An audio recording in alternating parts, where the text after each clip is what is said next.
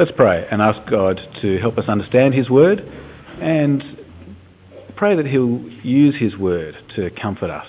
Let's pray. Heavenly Father, we do thank and praise you that you have given us the Bible. We thank you that it teaches us the truth about Jesus and the truth about what it means to trust in him. We thank you that it teaches us how to live lives pleasing to you. Please help us to understand your word this morning and please give us a right understanding of what life should be like that we may stand for fast as Christians and finally enter your glory. We pray in Jesus' name. Amen. Life uh, isn't easy. Right now, many, if not most of us, are struggling. Perhaps we're mourning the loss of loved ones, as, uh, as Matt told us. I don't know if you noticed that uh, second song written by Rob Smith. It was written uh, just after his dad died, and he was talking about the profound sense of loss and uh, darkness that he was feeling and praying that he'd be able to stand firm and keep trusting and praying that Jesus would come back. We mourn the loss of loved ones too, don't we? And we, we struggle with sickness. We struggle with depression. Struggle with young families. Struggle with tough jobs. And then there's the frustration at ourselves. Frustration that we can't overcome that besetting sin that we can't seem to get our relationships right. We've got all these good intentions about how we're going to make our marriage work or get on with our children or handle stuff better at work, but it keeps being tough. We're struggling.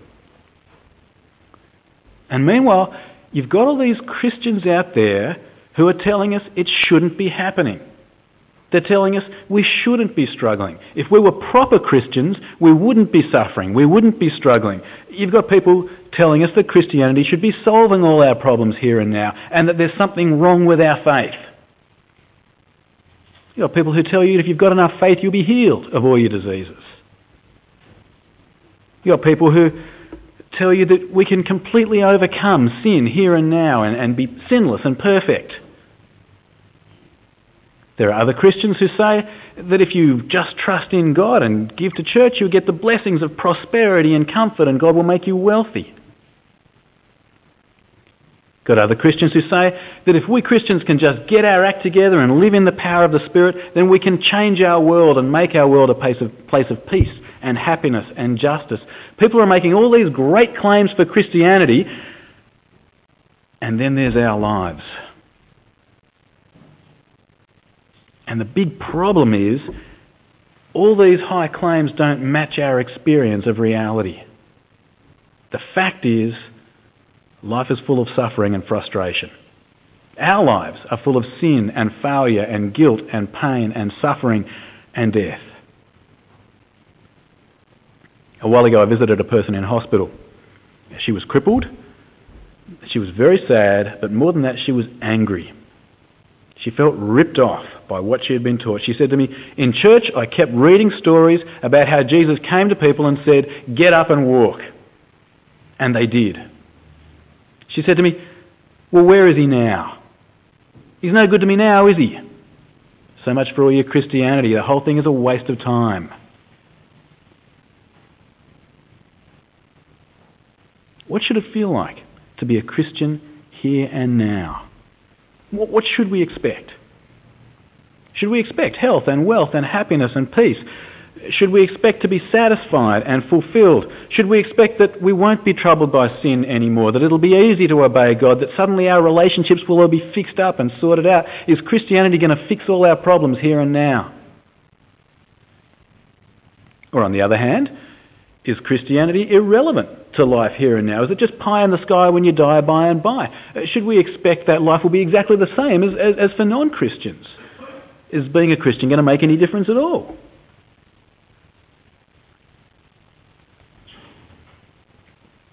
Well, last week in the first part of chapter 8 of Romans, we saw some of the great benefits of being a Christian, of, of being in the new covenant, of serving God in the new way of the Spirit. As Christians, we saw that God's law has been fulfilled for us by Jesus. God gave him as a sin offering. He's paid the full penalty for our disobedience to the law. He's lived a perfect life. Now the law is fulfilled for us, and so now there is no condemnation for us. More than that, we saw that we've been given the Holy Spirit. The Spirit who's working in us to help us obey God. The Spirit who is working in us so that we can call on God as our Father. The Spirit who's giving us life now and who will raise us from the dead as he raised Jesus from the dead. The Spirit who shows us that we are heirs of the new heaven and the new earth. So far in Romans chapter 8, things are looking very positive. It's a really positive, encouraging picture. As we've come out of the, the struggles of the old covenant in the second half of chapter 7 with the wanting to do what, what, you, what, what pleases God but not being able to do it, as we've come into this new life in the Spirit in Romans chapter 8, we've seen great benefits. We've seen that being a Christian does make a difference. But then in verse 17 of chapter 8, we saw just a hint that life in the Spirit is not going to be all beer and skittles. It's not going to solve all our problems here and now. And Paul says we're following Christ into glory. That's true. But notice the pathway he shows us in verse 17.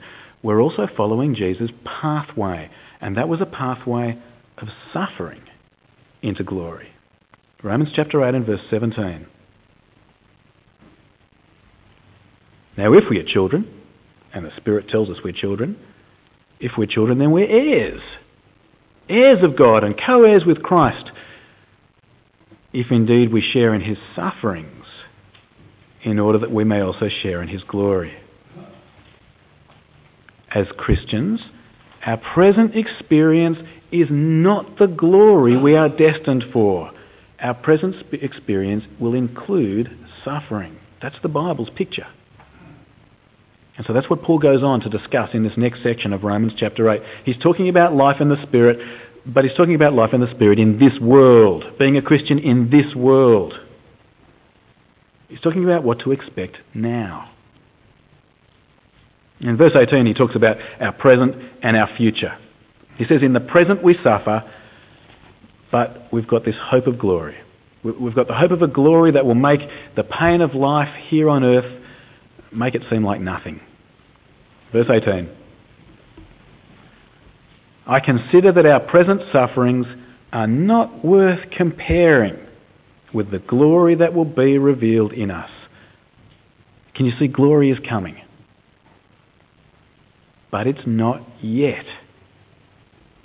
And we need to get very clear what happens when. We need to be very clear what to expect. We can't afford to be confused about this. We don't want to expect the blessings of heaven here on earth because we're bound to be disappointed. And so Paul goes on in the next few verses to show how the essence of life in the Spirit here and now is hope.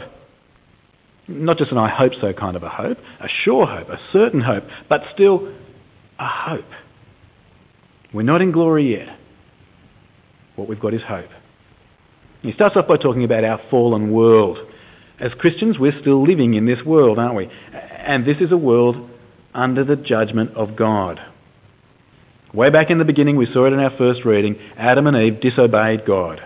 They were thrown out of the Garden of Eden, and at that time, creation itself was reshaped. The ground was cursed. God remodeled the world, so to speak, so to, to make it a place where sinners can live. God subjected the creation to frustration so that it could accommodate sinful people. Verse 19. 19. The creation waits in eager expectation for the sons of God to be revealed, for the creation was subjected to frustration, not by its own choice, but by the will of the one who subjected it. Sin has had consequences for the whole of creation. God subjected creation to frustration, and that's still the way things are. We're not living in Eden. We're not living in heaven. We're living in this world under the curse, under the judgment of God. But Paul tells us there is hope. There is hope for creation. And the hope of creation is tied to our hope. When God brings his people into eternal life, when he gives us resurrection, he's actually going to transform the whole of creation. Our sin had consequences for creation, and our salvation will have consequences for creation as well. Creation is going to be transformed into a new heaven and a new earth. And so into verse 20, creation was subjected to frustration in hope. In hope that the creation itself will be liberated from its bondage to decay and brought into the glorious freedom of the children of God. And so creation is living in hope, waiting, groaning, waiting for us to come to our glory, waiting for our salvation to be completed so it too can be transformed. Verse 22. We know that the whole creation has been groaning as in the pains of childbirth right up to the present time. Do you see what Paul's saying here?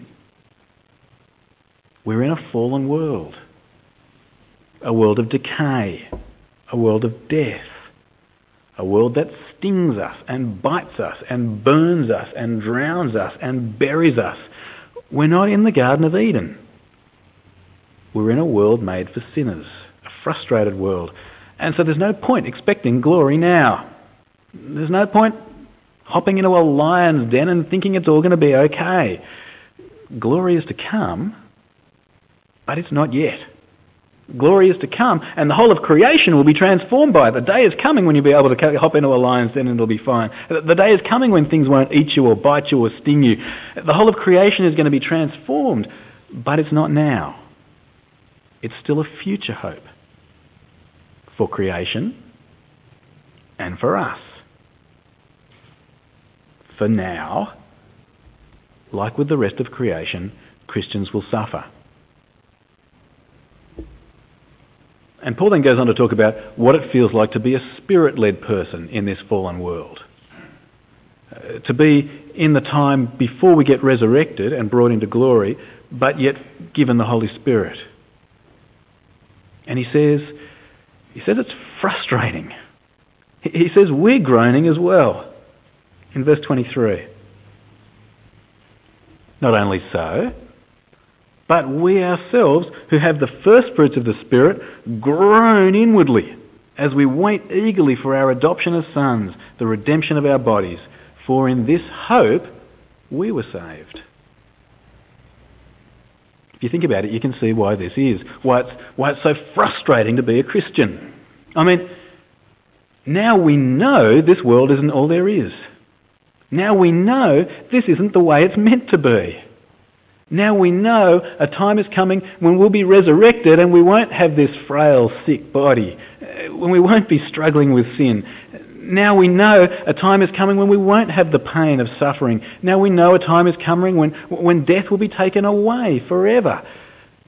Before you might have just accepted things the way they are.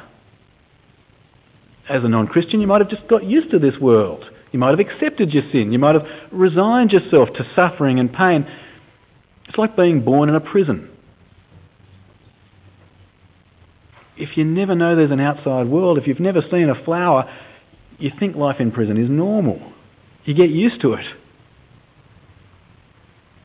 As ordinary people, we might think this world is normal. But when we trust in Jesus, when we, when we get that first taste of heaven in the Holy Spirit, suddenly we glimpse a flower. We see a butterfly. Suddenly we see what we're missing. Suddenly we see how abnormal sin is.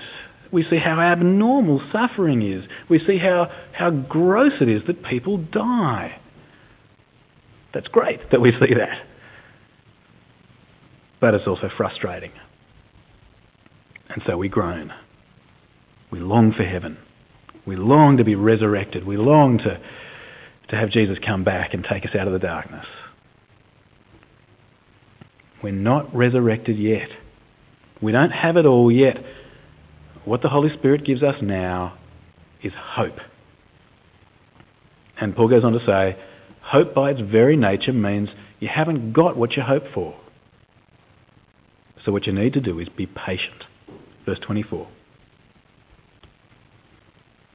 Hope that is seen is no hope at all. Who hopes for what he already has? But if we hope for what we do not yet have, we wait for it patiently. The essence of life in the Spirit in this world is hope. We don't have everything yet. We're not resurrected yet. We're not in glory yet. Now in this fallen world we sin and suffer and die. But then we don't have nothing as Christians either, do we? We've got the Holy Spirit. We've got the first taste of heaven. And with the first taste of heaven, we've got the sure hope that God's going to bring on the rest, that glory is coming. The Spirit gives us hope. And in the same way as he gives us hope to help us endure, in the next section we see that the Holy Spirit also prays for us.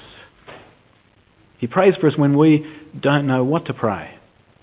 He prays prayers for us that are in accordance with God's will. He prays prayers that God will answer for us. Verse 26. In the same way, the Spirit helps us in our weakness. We do not know what we ought to pray for, but the Spirit himself intercedes for us with groans that words cannot express. And he who searches our hearts knows the mind of the Spirit, because the Spirit intercedes for the saints in accordance with God's will. Now, I often don't know what to pray for in the face of suffering and in lots of other circumstances. When I'm facing a choice, when I'm facing a decision, when I'm facing temptation. There's this great temptation in front of me. What am I going to pray? So I can't see into the future. I don't know what the best choice is to make, and I'm weak, and I'm sinful, and I don't even necessarily want what the best thing is. And so I don't know what to pray for. And chances are I could pray for the wrong thing. And that's a bit of a worry, don't you think? I mean, what if I pray for the wrong thing? What, what, what if I, I mess it up because of my sin and my weakness? What if I mess up so much that I end up falling away? What if I pray for the wrong thing and, and God gives it to me and I end up in hell? What if in my sinfulness and weakness my prayers actually lead me away from God? It's a worry. And that's why this is such great news. See, I might not know what to pray. I might be weak and sinful. But God's Spirit in me prays for me. And God's Spirit in me prays the right thing for me. He prays in accordance with God's will for me. He prays prayers that God hears and answers for my good. The Holy Spirit prays for me. The prayers I ought to pray. The prayers I need to pray if I'm going to stand firm as a Christian in all circumstances, uh, whether I'm facing suffering or temptation or whatever else. And so that feeds back into my hope, doesn't it? It's not left up to me to make sure that I pray the right prayers, to hold on as a Christian. You don't need to stress that you're not always going to pray the right thing. Jesus is praying for you at the right hand of God, and more than that, the Spirit is praying for you from within you God is really going to save us. He's not leaving it up to us. He's got us firmly in his hands. And so our hope is a sure hope, a certain hope. And so in the last couple of verses, Paul comes back to the, the certainty of our hope as Christians.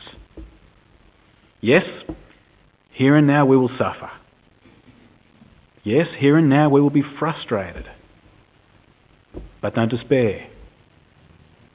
God is using everything to further his purpose, his purpose to save us and to bring us to glory. God is at work in everything for our good, even in frustration, even in suffering, even in pain. Verse 28. And we know that in all things God works for the good of those who love him, who have been called according to his purpose. And then Paul shows us this magnificent, unbreakable chain of salvation. From before creation, God already knew us and loved us. And so he chose us, predestined us to be his own. And so by his Spirit, he called us to be Christians and made us born again. And so he justified us and pardoned us and forgave us. And his purpose is to bring us to glory. His unstoppable purpose is to bring us to glory. Verse 29. For those God foreknew, he also predestined to be conformed to the likeness of his Son, that he might be the firstborn among many brothers. And those he predestined, he also called. Those he called, he also justified. Those he justified, he also glorified. Some people call this the golden chain of salvation. And notice, if you're a Christian, most of the links are already there in place, aren't they? We've already been foreknown. We've already been predestined. We've already been called. We've already been justified. There's only one step left. We're just one step away from, from glory. And nothing's going to stop God. Nothing could stop him. Nothing can stop him. If you're a Christian, you're as good as glorified. You're not glorified yet, but you're as good as glorified. It is a sure thing.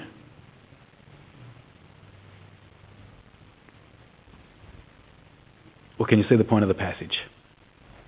Paul is showing us what life in the Spirit, what it feels like in this world.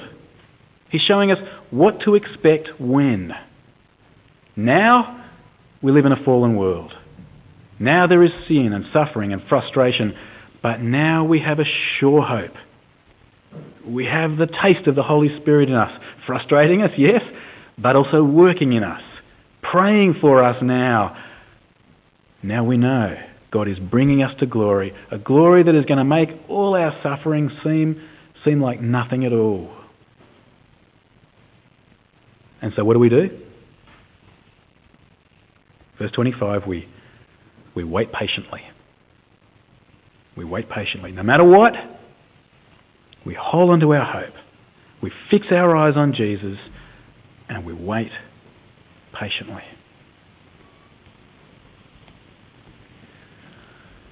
Now, a couple of Thursdays, a couple of Thursdays ago, I got home from Bible study, and uh, Carmelina was watching the Footy Show, as she does. Um, they had some retired footballers and they were getting them back into shape. They were all pretty overweight and stuff, and they were getting them back into shape. And the guy that was training them was a bloke by the name of Rob Roland Smith. Rob Roland Smith used to be the trainer for the Parramatta Rugby League team, and he used to be my PE teacher at school.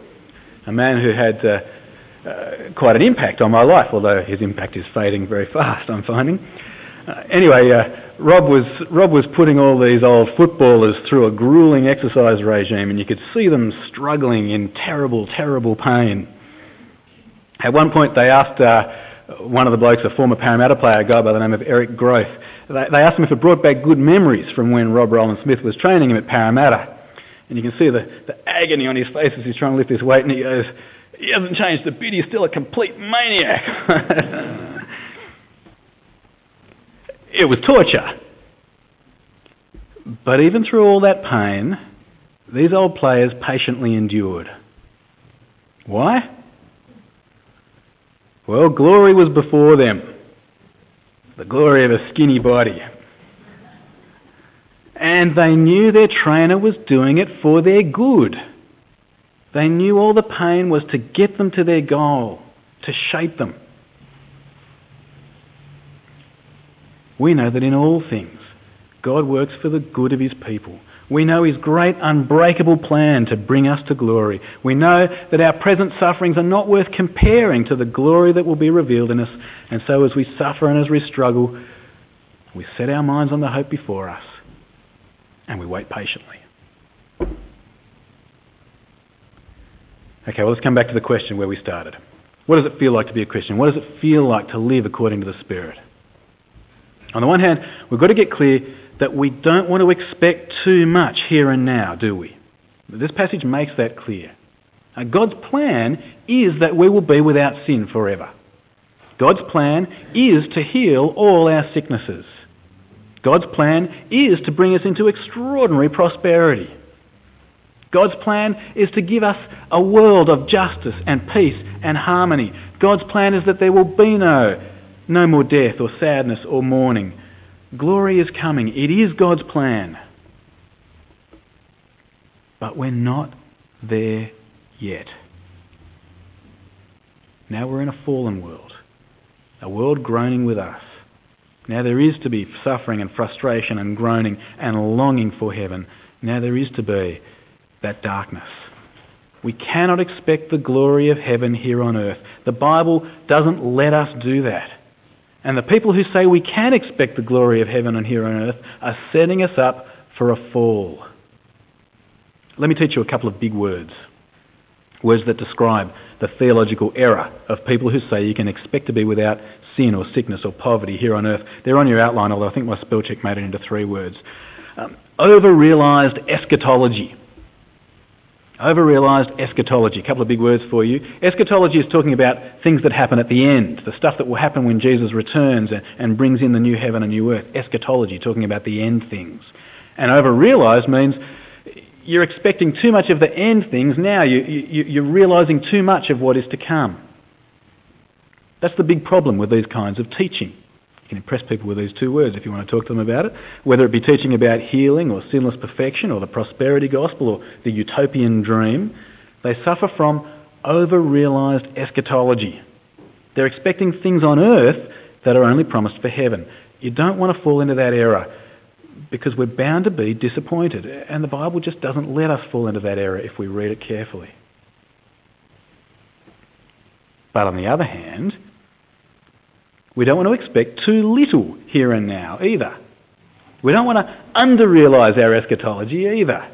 Because right now, we Christians have got some magnificent things. Things that should, things that should help us here and now. Things that should strengthen us and change us here and now.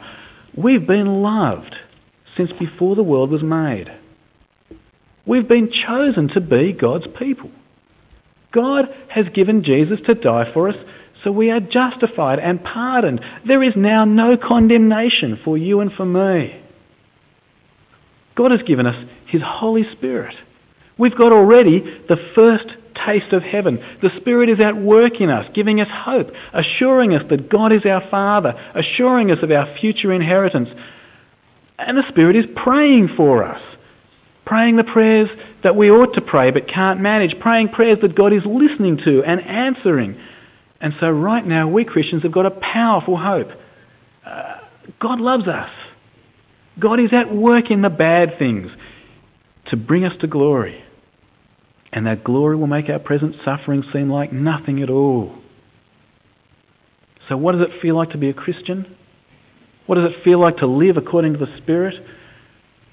Yes, there is suffering. Yes, there is frustration. Yes, there is darkness. Yes, there is longing. Don't be surprised by any of that. We're following the path of Jesus himself. But it really must make a difference here and now. It really should fill us with joy here and now. At the same time, by God's Spirit, we should be confident, convinced that we are going to glory. We're following Jesus through his suffering into glory. And so here and now, we should joyfully fix our eyes on Jesus with a deep and profound joy even in the tough times. We should joyfully fix our eyes on Jesus, joyfully, by the power of the Spirit, serve our loving Father and wait with confident, patient hope. Let's pray.